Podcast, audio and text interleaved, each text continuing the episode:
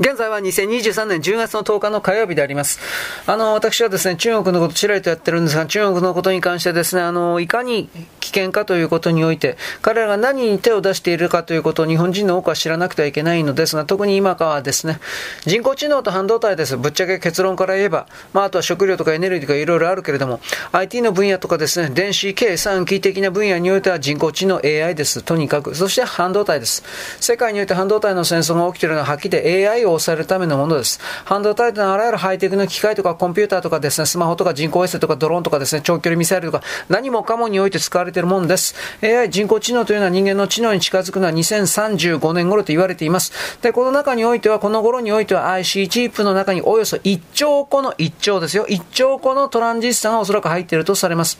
リサスーという人物がいます。これ半導体の女王と言われる女の人。これはアムド、AMD の CEO な最高経営責任者なんですが、日本にやってきた時に、日本経済新聞のインタビュー、これに答えました。3年から4年で年率50%成長すると発言しました。びっくりですね。えー、年率50%。で、あの、ボストンコンサルティンググループはこれを言いました。数年以内に17兆円の AI 市場が展望できると予測しました。で、つまり17兆円の AI 市場が展望できるということは、人間の仕事がその分ですね、大きく割を食って失業者が大きく増えるということです。日本人は半導体をですね、経済的視野からのみ、それだけ眺めて、産業の米と位置づけています。しかし、欧米及び中国の認識というのは核兵器と全く同じ戦略物資という概念で人工知能や半導体を捉えています。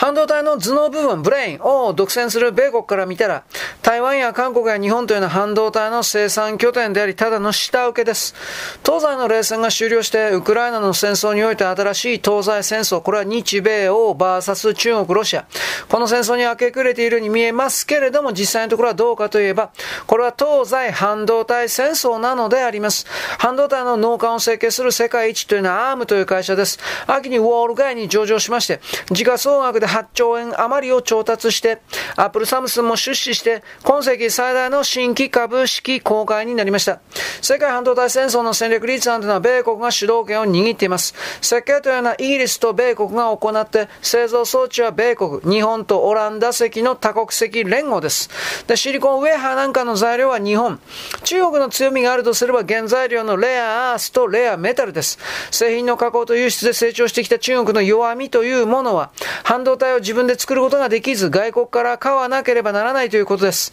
半導体製造装置というのは厳格な輸出規制があって、中国の半導体需給というのは極めて難しくなりました。ロシアも同じです。しかし半導体の製品そのものは、西側の規制をかいくぐって中国、トルコ、そしてモルディブの経由でロシアに大量に流れました。これでミサイルとか作ってます。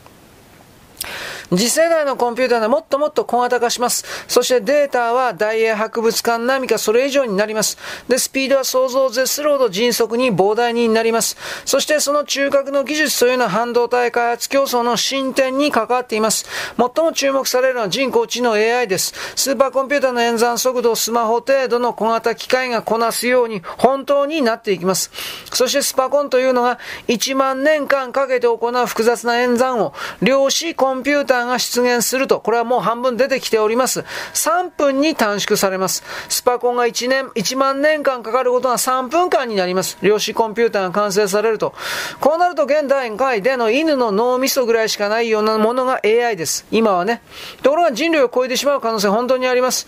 あの、シンギュラリティという恐怖がありますけれども、これはですね、目の前の脅威になりました。人工知能が全てを奪うということ。シンギュラリティというのは人工知能 AI が人類の知能を超える技術的得意点ということの意味です。アメリカアメリカの数学者のバーナー・ビンジという人と思想家のレイ・カーツ・ワイルという人が提唱しました。2045年がこのシンギュラリティ、つまり人工知能 AI が人類の知能を超えてしまうだろうという年。2045年。そのように、なんというかな、バレちゃったというか、まあもっと早いと思うけど、になっております。では人類はどこに向かっているのか。日進月歩というよりもそんなところではない、秒針分法、これは秒針分法。これは半導体の世界です。半導体の開発というのは3年以内に2ナノメートル。ナノというのはですね、ナノというのはですね、10億分の1です。10億分の1のレベルに到達します。3年以内に2ナノメーターです。で、5とかチャンス、チェスのチャンピオンにおいては人工知能 AI のアルファ5というものが勝っております。もう人間は勝てません。少なくとも5とチェスの段階においては。そして無人機ドローンにおいてはトルコとかいっぱい頑張っております、イランもこれから作りますが、AI の判断で自動的に敵目標を判断して攻撃するレベルに入っています。この先に何が起きるかといったら AI が人間を支配して戦争は AI の搭載のロボット兵士が自律的判断で人間を殺すということをやります。展開します。AI を構成するような半導体の開発進展というのは絶対に止まりません。で、現時点でのロボットの頭脳というのはネズミ程度のものですが、2030年、あと、あと7、8年後には猿並みになります。もうこれ分かっています。で、2045年に人間レベルに到達してこれを抜きます。だからこそ我々人間はここで本当に立ち止まって、どう、これでいいのかと考えなければならんわけです。マルクス・ガブリエルというですね、現代哲学者がいます。世界的に有名な人、ボン大学の教授ですが、AI は異星人の知性だ、宇宙人の知能だというふうにして次の警告を発しました。私たちの理解を超える存在というものを人間を生み出したことに恐ろしさがあるのだ。AI は人間が生み出した機械で卓越したゲームには修理、勝利したかもしれないが、チェスや囲碁を発明できはしない。機械は自律的には何もできない。だから AI の脅威とは悪用である。独裁犯罪に転用される AI で、AI で人間の悪が増強される。誰を言ってるのか中国ですね。ロボットは中国の作家のカール・チェイペイクが最初に用いた言葉です。人間に備わった喜怒哀楽がゼロ。第六感、すなわちインピインスピレーションがゼロ。ない。ターミネーターの機械とは人間の笑いとか涙がわかりませんでした。その映画監督のジェームズ・キャメロンも AI が武器化したら世界は危険にさらされると警告しました。徐々が理解できないロボットというものが生成 AI を搭載してその機能が飛躍的に発展していくのだ、発達していくのだとしても、優雅な俳句や和歌を読んだり、雅な小説の真似事はできるかもしれないけれど、人間の精神世界を揺さぶる芸術を生み出せるはずはないです。基本的には。人間にとてその H 知恵というのは古代のソクラテス、プラトン、アリストテレス、孔子、孟子のレベルを実は超えておりません。現代の人間は。昭和49年、1974年に、小林秀夫はですね、こういった国民文化研究会が毎年ですね、優位の学生とか若者を集めてですね、合宿勉強してるんですが、この時にこういった、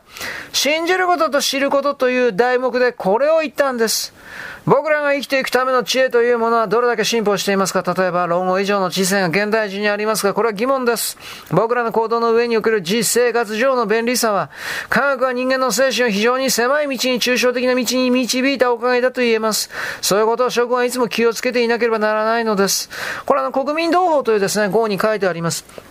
我々のこれから進む世界というのは本当に未知の大会だということを一旦言っておきます。よろしく、ごきげんよう。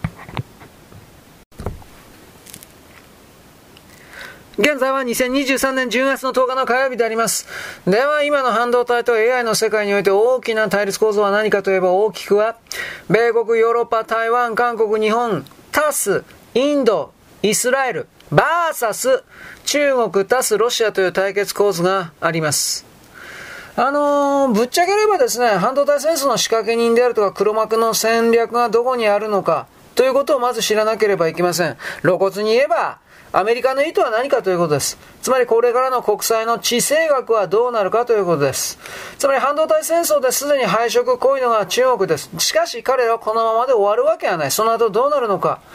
あのー、今までの議論はともすればですね、技術の産業世界での比較を基軸とする、対比とする地政学がベースでした。しかしですね、これ見方を変えないといけない。国際政治における半導体戦争といった新しい立体的な地政学というものを組み立てなくてはいけない。大まかに並べれば何があるか。半導体戦争は大きくは東西対決です。米国欧州に台湾、韓国、日本勢が加わったブロックに、インドとイスラエルがこれから加わろうとしています。片や欧米、日から技術を盗んで、猛烈に追い上げてきた中国という泥棒の存在がいます。つまり、米欧、台湾、韓国、日本、プラスインド、イスラエル、バーサス中国対ロシアという構図になります。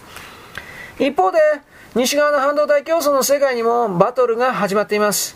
いわゆるチャット GPT をめぐるような主導権争いであるとか通信のシェア獲得戦争に、ウォール街のベンチャーファンドが絡んでいるという複雑系になっています。西側でも仲間割れがあります。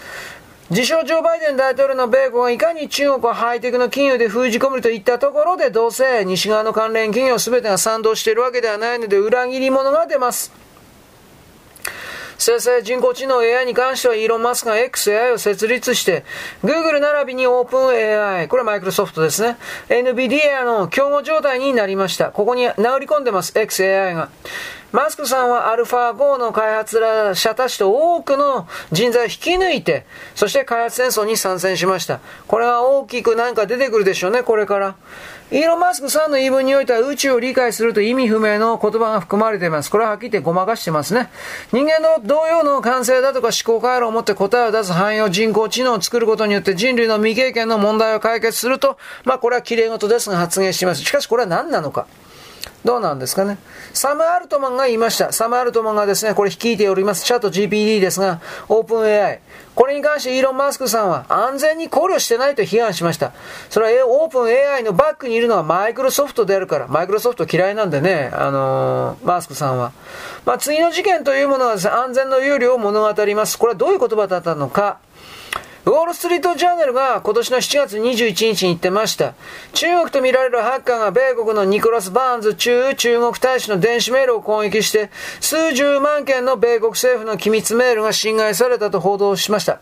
国務省の東アジア担当次官補のダニエル・クリテン・ブリンクのアカウントもハッキングされました。中国のハッキングがバーンズさんとクリテン・ブリンクさんの受信箱から、バイデン政権高官たちの最近の一連の中国訪問計画に関する分析、デリケートな外交展開中に、米国の政策に関する内部会話を収集することができた可能性があるとしました。これ、うん、可能性ではなくて取られてます。後でこれ発表がありました。クリテン・ブリンク次官補というのは5月アントニー・ブリンケン国務長官の中国訪問に同行した人です。この人、クリテンブリンク次官補、バーンズ駐北京大使、ブリンケン長官というのは中国高官とか習近平主席の会談出席。このハッキングの手口というのはマイクロソフトのクラウドコンピューティングの欠陥を利用して行われたものとバレちゃいました。マイクロソフトは侵害の詳細を発表しなかった。調査を継続しているとだけ述べたけど、マイクロソフトの穴というよりもこれマイクロソフトの中に中国のスパイがいただろうとも言われています。アップルの創始者はスピスティーブンズ・ジョブズです。スティーブン・ジョブズ。これはあの、日本のですね、浮世絵とか、しがらぎ焼きのですね、端正な陶器に異様な関心を示しました。長生きしていたら、ジョブズはですね、おそらく縄文土偶とか火炎土器にですね、非常に深い興味を抱いて、発明を人間の知恵と融和に持っていたということは、まあ見えるわけです。ベジタリアンで日本書が大好きで、ライバルのビル・ゲイツも日本に惹かれて軽井沢の別荘には、ヒノキ風呂を作るほど孤良です。ジョブズは天才的発明家で iPhone、Apple とかの文明の利器の牽引者だったけれど、なぜ日本精神の極地を代表する美術品各種に惹かれたのかということ。つまりこのあたりに AI 文明と精神世界との融合が図られるかもしれないチャンスというか謎が一応隠されています。しかしジョブズは死にました。まあ殺されたという話なんですが、僕はわからんけどね。はい。プーチンはこれらのこれからの流れというものをロシアのプーチン大統領は相当早い段階で見抜いておりました。AI 人工知能を制するものが世界の次の覇者になると、ロシアの大統領のウラジーミル・プーチンさんがですね、ウクライナの侵攻のちょっと前に言ってました。人工知能 AI の進歩というのは迅迅速な次世代半導体の開発に直結しています。レースを諦めて前線から降りていた日本は突如官民一丸となった帰り咲きを狙い始めたということも開発スピードに拍車をかけます。これは米国がやると命令したからというのもあります。だけど半導体に対しては日米の認識に天地の差があります。産業の米と位置づけて市場重視、費用対効果、シェア競争を重視する日本に比べると、米国の認識は戦略物資です。核兵器と同じ扱いです。つまり国家安全保障です。この日米の認識の乖離、開き、パセプションギャップというのは、これなんでこうなったのか。まあ、日本がそのように考えているからというのもあるけど、そのように考えなければアメリカに潰されるからというのも当然あります。君らの世界経済において技術開発を占う上で一番重要な技術というのは半導体です。生成 AI もチャット GPT もスマホも EV もエアコンもドローンも何もかも半導体が中数部品です。製造工程見るとウェアの原材料必要とされるのはレアアース、レアメタルから製膜エッチングから研磨などの過程に不可欠な加工材と半導体製造装置が要です。チップの設計と優秀なエンジニア一つでもかけると半導体は供給不足になります。サプライチェーンがブザーンと寸断されます。これらは現在のところ世界分業体制となって不思議なバランスで整合性が保たれてきたけれど、2023年の8月、中国の原材料輸出制限が発動されて供給体制に亀裂が入りました。生産技術のアジアの偏在、アジアに偏ってる上派の日本、現在らの中国偏在、偏ってる、頭脳の欧米偏重が偏在が深刻な問題。しかも米国がこれらの一元化を実は狙っています。米国に全部寄せることを狙っています。半導体戦争の黒幕は米国です。究極目標は設計から販売に至るまでの一員が全部米国の国内に置くこと。米国集中を目的に AI の覇者として世界に冠無理たるヘゲモニーを維持しようとしています。で、そうはさせまいと息巻く中国との対立構造がますます鮮明になってきた。しかし中国がこの世界を抑えると人間の世界は終わります。これだけは確実です。そういうことを踏まえてですね、半導体のこれからというものに関してちょっとアンテナを張ってほしいか。これは自由性を求めるであるとか、台湾の政治のですね、これからの行き先にももう当然関わっています。半導体、そして台湾が中国に侵略、併合、併存されると、人類の世界は基本的に終わります。自由の自由主義は終わります。なぜならば、中国は台湾を併存すると完全にこれを閉じて世界中に半導体を絶対に出さないからです。そうしたことにおいて人類の進歩がどれだけバックさせられるかということも含めて、台湾の政治的安定、そして半導体の育成的なものを含めて全てに鋭敏であってほしいと私は思います。よろしく。ごきげんよう。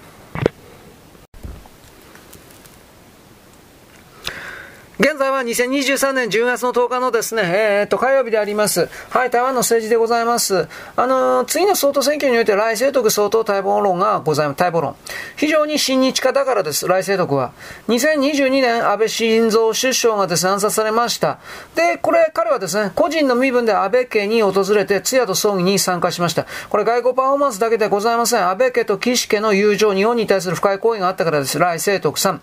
台南という土地というのはですね、小井さんであるとかですね、あとは映画のカノですね。これ知られておりますけど、カノ農林学校野球部ゆかりの土地です。で、親日的土壌があったということもあります。そして米国留学経験者でありますから、地米派でもあります。2022年1月22 7日です。ホンジュラスのですね、カストロ大統領就任式の時に、来世徳さんが副総統カマラ・ハリスと偶然出会って立ち話、偶然じゃないけどね、うろたえさせました。ハリスの側から来世徳を見つけて近づいて自己紹介して、米台の共通の利益について意見交換。まあ、偶然じゃないです。欠点は何何か本人が苦労人であって優秀であるから、党内の他の政治家とか官僚に対しても評価が厳しいものになりがちだということ、優秀すぎるから。リーダーシップが強いということは、ややもするも強引で、ワンマンという印象になりがちで、台南首相自体も一部審議から韓国独占的だという評価が出てます。だけど、実務派というように自称。例えば、蔡英文が2020年統一地方選でスローガンに伝って使っていた、公中法で中国に抵抗して台湾を守るという言葉が、一部有権者に中国と戦争するつもりかと反発を受けたんですぐ、和平補体と言い換えて、自らの反中色を和らげる努力もしました。2023年4月の国民党候補が定まっていない段階においては、来世徳を候補に立てた民進党の勝利予測はその時点で7、8割と見られてました。で、ここから国民党です。2023年5月17日、国民党の総統選挙候補、まあ、新平、新北市長の公有議に決定。で、国民党の総統候補においては2023年4月の5日、フォックスコーン創業者の各対名が意欲を表明したけれども、国民党の内部では各対名は嫌われております。で、各対面は2020年総統選挙によって国民党候補の座を韓国瑜と争いました。で、フォックスコーン総裁の座も辞めた。だけど結果から言ったら圧倒的な差で韓国瑜に敗北。だけどその後それを不満に思った各対面は国民党離党。で、カーブンテツ率いる第3党の民衆党に肩入れして、一時はカーブンテツ、各対面の総統副総統ペアで総統選で戦うという噂も出ました。ところが今更国民党の総統候補の指名を終えると、さすが今更名乗りを上げた。生粋の国民党へなとしません。国民党主席の周立林は、厳粛に科学的データ各県市の立法委員の推薦の意見を見て、国民党総統候補として新北市長の公有義を小説することを宣言と。で、州立林は公有義は犯罪から町を守ってきた英雄だと。8番の警察官を率いる警政署長を務めたこともあって、400万新北市民のために13年間務めて、市政満足度最高の市長だと。公市長は正義の化身であるだけではなく自民の公僕である。さらに大事なのはマクロ的な展望を持っている指導力と協調力を備えて、謙虚な意志もあって、さらに温かい愛情も持っていると紹介。こういう義はこれを受けて挨拶しまして、現代間で国際情勢は戦争の危機、国内は衝突対立があり、現政権は時間を無駄にしている。若者には未来を見せず、新しい数を起こさなければならないと強調。しかし、そして3回も、もう一度政権を変えようと叫んだ。で、そしてこそ国家を救って台湾を救うことができるとした。で、立候補する以上必ず勝ちます。立候補して国家を団結させて人民に希望を与えてと訴えた。こういうには台湾語で話して中華民国を守って方向、金門、馬祖の人民を愛することは一緒に唯一の信念で永遠に変わらない。中華民国は我らが国家、台湾は我らが家だと訴えました。その時その時は都合のいいこと言ってるような気もするけどね。こういう儀というのは1957年6月、ぎえー、義義県生まれの66歳、台北市警察局刑事警察大隊長、東園県政府警察局長、内政部警察庁署刑事部警察局長、内政部警政局所長、警中央警察大学校長、もう歴々たる警察旗、警察畑、警察官僚として優秀な経歴を持ちます。国民とエリート政治家の周立林が新北市長の時代に、河野政治家実務家としてのポテンシャル高さを見出した。2010年に新北市副市長に抜擢、18年に新北市長選出馬、当選。22年11月の中央選挙で最も高い投票率で新北市長に再選。お父さんは国民党革命軍人、第二次国境内戦に参戦した後に退役して小さな飲食屋店、豚肉飯屋、まあ、とんかつ飯屋、まあ、豚料理店を学んで、営んでいました。4人兄弟姉妹の3番目です。お兄さん外科医の名医で、高尾医学大学附属中和記念委員委員長、商工委員委員長も務めました。腕が確か。成績優秀な高遊戯は国防医学院、高尾治安学院、中央警察学校同時に受験。家族はお医者さんになってほしかったようだけれども、重大名探偵という本で紹介されている刑事に憧れていたということと、大学に行ってからの勉強は警官学校の楽ではないかと考えたことから警官学校を選びました。勉強楽だと思ったんですね。刑事警察部を卒業して、で、刑事局に就職。その後、中央警察、大学、犯罪防治研究所に進学。2005年には博士号学位を取りました。為替刑事として凶悪犯罪に挑んできまして、1980年代、90年代の台湾の治安が最も荒れていて、台湾マフィアのですね、いろいろなものが我が物顔でのさばっていた時代ですが、凶悪犯罪、暴力犯罪吹き荒れてた時代にマフィア、ヤクザの幹部を次々と逮捕。絶対口を割らないと言われていた台湾マフィオ幹部を上で落として改心させて供述を引き出すとか、取り調べのテクニックが優れていることでも知られています。イメージで言ったらはぐれデカ、あまあ、はぐれデカですね。で、当時の台湾の刑事犯罪というのは誘拐、殺人、ビル爆破、銃撃戦とテレビドラマと同じように激しい事件が多かった。そのような事件に命がけで果敢に立ち向かってきた刑事としてのイメージから庶民の人気はとっても高い。陳水扁総統が2004年民進党総統候補として選挙運動中に狙撃された319銃撃事件件の捜査にも参加していた。党派を超えて信頼を得ていた。まだ国民党政治家にありがちな汚職の噂もほとんどない。警察署長に上り詰めたのは陳水平政権の蘇定省内閣時代。この時50歳にも満たない若い署長の抜擢として台湾でニュースになった警察官僚になったメディアは後刑事の愛称でずっと呼んでおりました。現在の国民党が総統選で勝ち筋のある候補いれば誰か、実際、こういう議しかおりません、国民党はね。でも、こういう議の出馬決定はなんでこんな遅れたかというと、こういう議自身に、本人に自信がなくて、ためらいがありました。その理由の一つは、新北地方に2022年11月に再選したばっかりで総統候補に出馬するというのは、新北市有権者の負託を無限にすることになりかねない。裏切りに、裏切りに見えた。政治家として不政治だと批判される可能性があった。台湾民意基金会が2023年3月月半ばで公表した民意調査で54%の回答者がこういうや新北市長に再選したばっかりなのに総統選に参戦することには同意していないという数字。何よりもこういう時には内政実務しか経験がなくて外交の実力がない。少なくとも新北市長再選の後に最初に行った外遊先がシンガポール、4月19日、20日。これだった時に、国内外の指揮者たちはこういうふうには外交センスがない、また外交上のアドバイスができるブレーンが全くいないという印象を持ちました。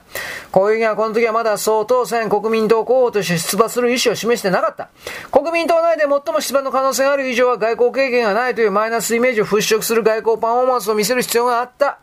えー、一番理想的なのは台湾の選挙に最も影響力を米国を訪問して官僚や政界に影響になる学者、指揮者と接触を図ってメディアのインタビューを受けて米国世論における知名度を高める必要があった。でなければ少なくとも米国の同盟国である日本を初外遊先に選ぶべきであった。それができないんだったら完全に親中派票のアピールに振り切って中国訪問を選択するべきであった。でもシンガポールだった。ねでもなんでシンガポールを選んだかというとシンガポールに知り合いがいて行きやすかったという他に理由がなかった。まあまあ。で、外交戦略的な狙いがなかった。またシンガポールでろくに要人とも会わなかった。外国メディアからの取材も受けなかった。実際シンガポール外遊の成果と言えるも何もなかった。この本人の外交センスの全くなさ、それを補うような外交プレーンの不在というものがその後、公遊戯の出馬が決定した後に人気と期待がジョーン、ドーンとしぼんでいったというか、一つの要素になったのは、これは間違いありません。だから台湾のですね、政治、次2024年総統選挙ではあるんですが、だいぶ先が見えていないとか、なんだかんだ言って混迷化しております。えー、さっき言ったフォックスコンのですね、会長がですね、再びなんかだいぶ出張ってきておりますね。関係者にお金配ってるって話なんですが、僕はようわからんけれども。でも、2024年、まあ、はっきりはもう、もうすぐですよね。1月でしたよね、これ確かね。2024選挙というのは。この決定が、中国が台湾を併合するでて、さっき私、あの、半導体がどうのこうのとか言ってましたけれどもも、こういうことにも強い強い強い影響を与えるのだということは、ちょっと今の段階で覚えておいてほしいと私は思います。はい、よろしく。ごきげんよう。